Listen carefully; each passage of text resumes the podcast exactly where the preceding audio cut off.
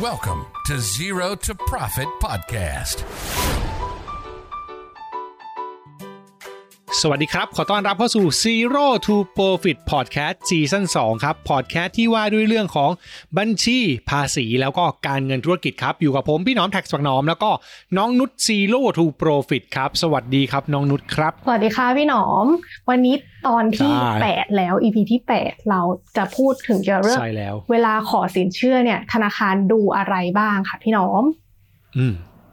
ดีฮะ อันนี้เป็นสิ่งสำคัญมากคือคนขอสินเชื่อเข้าประเด็นเลยอืมส่วนใหญ่คือเขาขอเพราะเขาไม่มีเงินทุนใช่ป่ะแล้วไม่มีเงินทุนก็เลยไปกู้ ใช่ คนจะชอบบอกว่าเฮ้ยอย่าเป็นหนี้เยอะอะไรเงี้ยถ้าเป็นบุคถ้าเป็นคนธรรมดาเขาบอกอย่าเป็นหนี้เลยเดี๋ยวมันเกินตัวเป็นธุรกิจเนี่ยมัน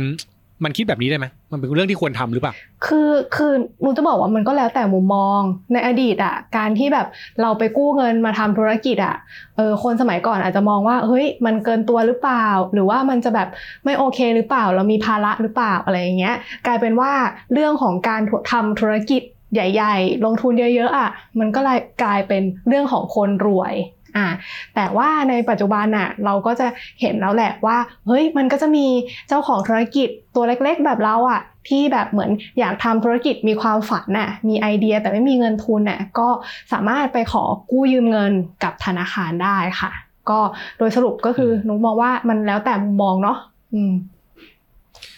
คือถ้ามีเราคิดว่ามันใช้หนี้ได้หรือไปไหวอะมันก็เป็นการช่วยสร้างให้เราแบบ ธุรกิจมันติดปีกเหมือนกันนะใช่อันี้พูดกันตรงๆมันก็ไม่ได้ผิดอะไรใช่ไหมถูกเนาะต้องมใช่ค่ะอะ สมมติว่าผ่านไปแล้วฮะเอาพูดง่ายๆเลยตัวเนี้ยผ่านไปละอืมมั่นใจละเฮ้ย มันต้องกู้มันต้องใช้แล้วเราคิดว่าเราพอกู้มาแล้วจะดีกับเราแน่ๆเนี่ย พอตัดสินใจเรื่องนี้ได้ปั๊บเนี่ยต้องเตรียมไงบ้างฮะอันนี้ถามเป็นในมุมนักบัญชีก่อนนะ อืมคือ สำหรับการเตรียมอะค่ะนูหนูมองว่า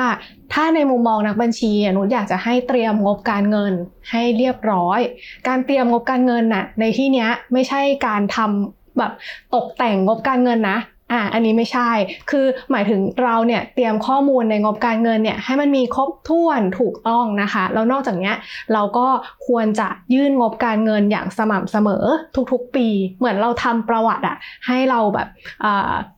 มีการส่งงบทุกปีนะคะ ไม่ขาดตกบกพร่องนะคะ แล้วก็มีข้อมูลที่มันถูกต้องสำหรับธนาคาร เวลาที่เขาพิจารณาอืมเงินกู้นะคะ เขาก็จะพิจารณาง่ายขึ้นนะคะ เราก็จะได้สินเชื่อง่ายขึ้นค่ะครับซึ่งอันนี้นอกเรื่องแต่พี่อยากรู้ มันก็ควรจะเป็นข้อมูลที่ถูกต้องของธุรกิจถูกไหมใช่เป็นงบที่เราเคยส่งเคยทำเนี่ย ถูกต้องก็ก็แน่นอนสิ ก็ก็จะจะตอบยังไงดีอื เออมไม่คือมันมันจะมีอย่างนี้คืออันนี้อันนี้พี่พี่ชวนคุยต่ออมคิดต่อไงคือหลายคนจะชอบบอกงี้เวลาไปกู้ธนาคารน่ะ เมื่อก่อนเขาจะบอกว่าธนาคารขอของบที่เป็นงบจริง ๆ ที่ทำตัวเลขมาให้ดีๆอะไรเงี้ยมแบบหนึ่งไม่เอางบที่ส่งสรรพากรนะ แต่ว่าช่วงหลังเนี่ยไอ้ กฎหมายต่างๆเนี่ยมันก็บอกว่าการปล่อยกู้ปล่อยสินเชื่อเนี่ยมันควรจะเป็นงบที่เป็นงบที่ส่งงบเดียวกับกรมส่งกรมสรรพากรด้วยอะไรแบบเนี้ยครับใช่ค่ะก็เลยก็เลยสงสัยว่าจริงๆแล้วเฮ้ยถ้าเกิดเราทำถูกต้องมันก็คืองบเดียวกันใช่ไหมอันนี้มา reconfirm ก่อนว่าเฮ้ยทุกคนต้องคิดแบบนี้นะใช่ปะถ้าทำถูกต้องก็จะเป็นงบเดียวกัน แต่ว่า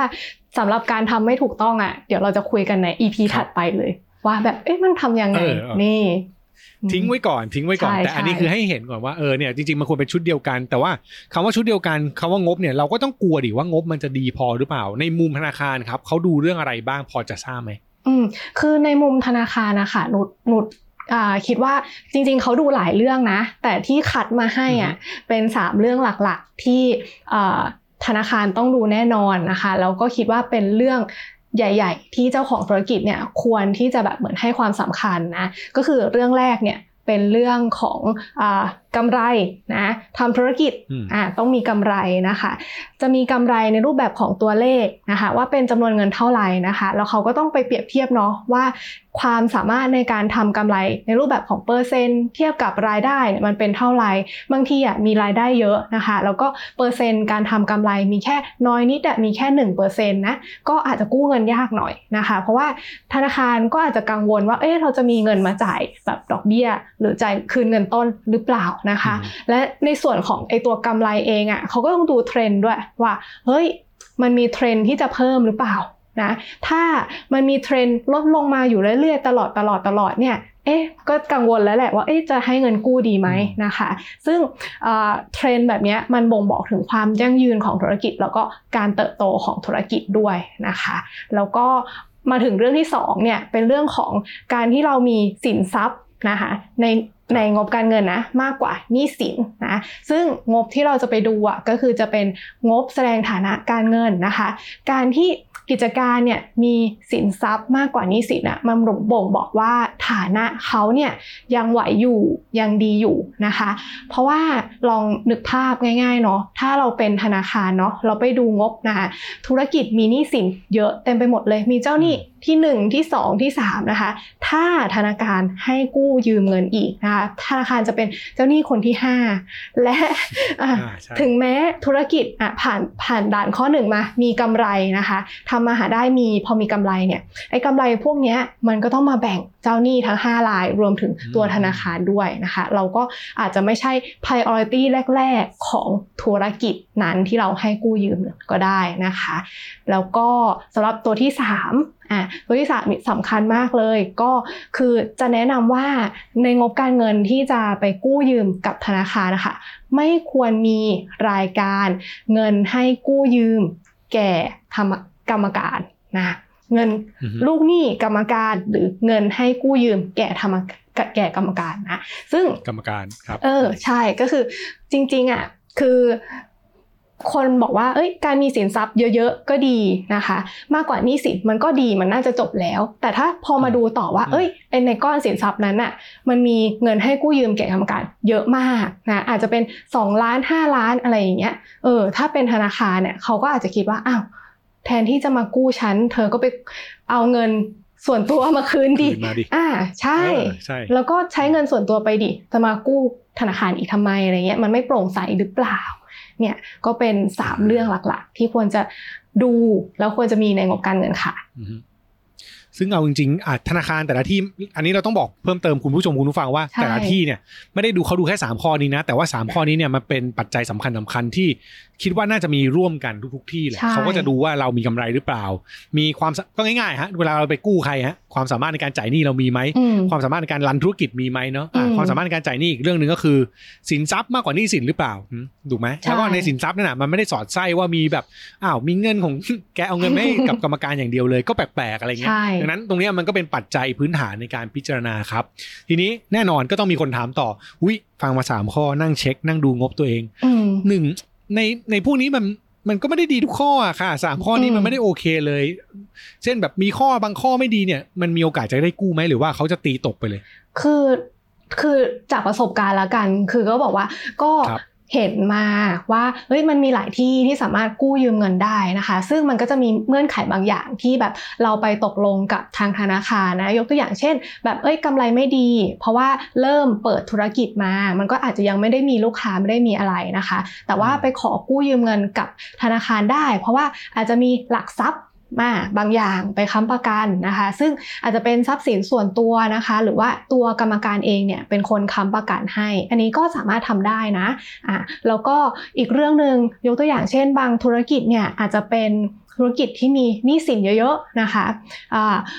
ธนาคารก็อาจจะเลือกให้กู้เงินนะ แต่ว่าเขาจะมีเงื่อนไข ที่ว่านะถ้าวันเนี้ยเราให้คุณกู้นะคะ ในทุกๆปีอะเราจะมาดูงบการเงินของคุณนะ ว่าอัตราส่วนหนี้สินต่ออาหุ้นเนี่ยหนี้สินต่อส่วนของผู้ถือหุ้นนะคะ มันไม่เกินไปกว่านี้ก็คือหมายความว่าหนี้มันไม่ได้เพิ่มไปเยอะมากกว่านี้นะคะอะอันนี้ก็จะอืมอาจจะทำให้เรากู้เงินได้ก็ได้นะคะ แล้วก็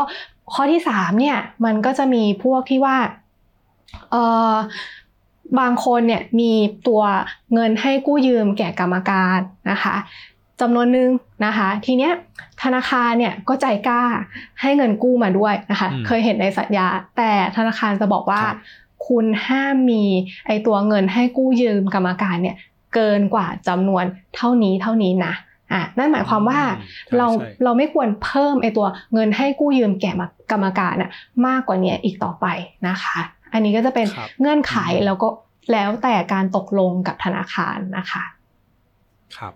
พูดง่ายๆถ้าข้อใดข้อหนึ่งไม่ผ่านอาจจะมีเงื่อนไขเพิ่มเติมเนาะอ่าว่าง่ายๆใช่ถ้ายังไม่เห็นกำไร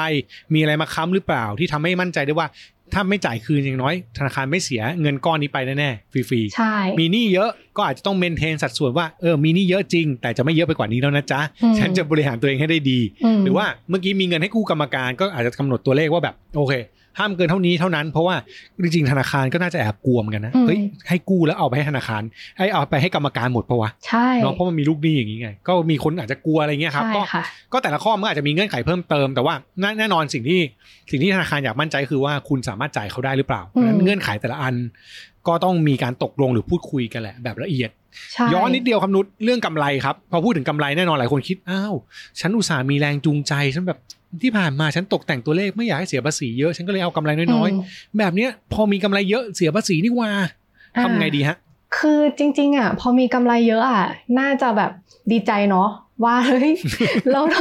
เออำธุรกิจใช่ประสบความสำเร็จอะ เออ ทีเนี้ยครับคือพอไปมองเรื่องภาษีอะมันก็เลยแบบ กลายเป็นว่าเราแบบเหมือนจะไปมุ่งเน้นทำให้มันไม่มีกำไรอืมซึ่งจริง ๆ มันก็ไม่ใช่ เพราะทุกคนมันก็อยากจะไปต่อกับธุรกิจนี้เนาะอยากจะเติบโต อยากจะแบบมีกำไร อยากกู้เงินได้นะมันเป็น mindset ที่แบบเหมือนมองไปข้างหน้าเพื่อการเติบโตอะเออรู้ว่าอืม ใช่ คือถ้างบมันจริงทุกอย่างมันจริงกำไรมันจริง แล้วก็เสียภาษีมันก็คือข้อเท็จจริงที่ธุรกิจควรทำอะเนาะเพราะไม่งั้นถ้าใช่คุณแต่งตกแต่งตัวเลขแต่แรกก็ผิดตั้งแต่แรกแล้ว แล้วโอกาสได้สินเชื่อมันก็น้อยลงเห็นไหมใช่มันก็จะกลับด้านกันเหมือนกันเนาะธนาคารก็จะไม่เชื่อคุณเหมือนกันถูกต้องนะครับอะทิ้งท้ายฮะนุช ฝากอะไรบ้างครับสำหรับเจ้าของธุรกิจฮะที่ฟังตอนนี้เราคิดแบบอยากจะกู้เหมือนกันนะฟังฟังดูแล้วน่าสนใจครับ ค่ะนุว่าสำหรับเจ้าของธุรกิจที่มองมองอยู่ว่าเอ้ยอยากจะกู้เงินมาทำขยายธุรกิจดีหรือเปล่านะคะนุว่ามันเป็นการพิสูจน์ตัวเองในรูปแบบหนึ่งนะคะ เพราะว่าส่วนตัวเราเองเนี่ยถ้าจะกู้เงินได้นะก็ต้องมีประวัติดี มีผลงานดี มีผลประกอบการดีนะคะ และไอ้ตัวงบการเงินค่ะ มันก็เป็นเหมือนกระจกที่ช่วยสะท้อนค่ะว่า แต่ละปีที่เราทำธุรกิจมาเนี่ยเรามีผลประกอบการดีมากน้อยขนาดไหนนะคะ ซึ่ง 3 เรื่องที่อยากให้ทุกคนเตรียมไว้นะคะ เตรียมความพร้อมไว้ก็คือ เรื่องของการมีกำไรนะคะ เรื่องของการมีสินทรัพย์มากกว่านี้สินนะคะแล้วก็เรื่องของการที่ไม่มีเงินให้กู้ยืมแก่กรรมการ ถ้า 3 เรื่องนี้พร้อมค่ะผมคิดว่าการที่จะขอกู้ยืมเงินกับนะคะธนาคารนะคะ ไม่น่าจะเป็นเรื่องที่เป็นอุปสรรคสำหรับเจ้าของธุรกิจอีกต่อไปค่ะ ครับพูดง่ายๆ ถ้าธุรกิจดีการขอกู้ก็ไม่ใช่เรื่องที่ยากต่อไป ถูกอันต้องนี้คือสิ่งที่เรากำลังจะบอกทุกคนนะครับผมเอาละฮะ ฝาก ติดตามครับ Zero to Profit Podcast นะครับ ได้ทุกแอปที่คุณใช้ฟัง podcast ครับ ไม่ว่าจะเป็น Spotify Google Podcast Apple Podcast Podbean นะครับ รวมถึง SoundCloud ใน Channel โลกไปไกลแล้ว รวมถึงใครใช้ b ล็อกดิก็สามารถฟังผ่าน b ล็อกดิได้เช่นเดียวกัน แล้วก็สุดท้ายถ้าอยากดูเป็นวิดีโอครับ ดูใน YouTube ช่อง Tax บักหนอมได้เลยครับผมเอาละฮะประมาณนี้คำนุษเราสองคนก็ต้องลาไปก่อนนะพบกันใหม่ในตอนต่อไปครับ วันนี้ สวัสดีครับ สวัสดีค่ะ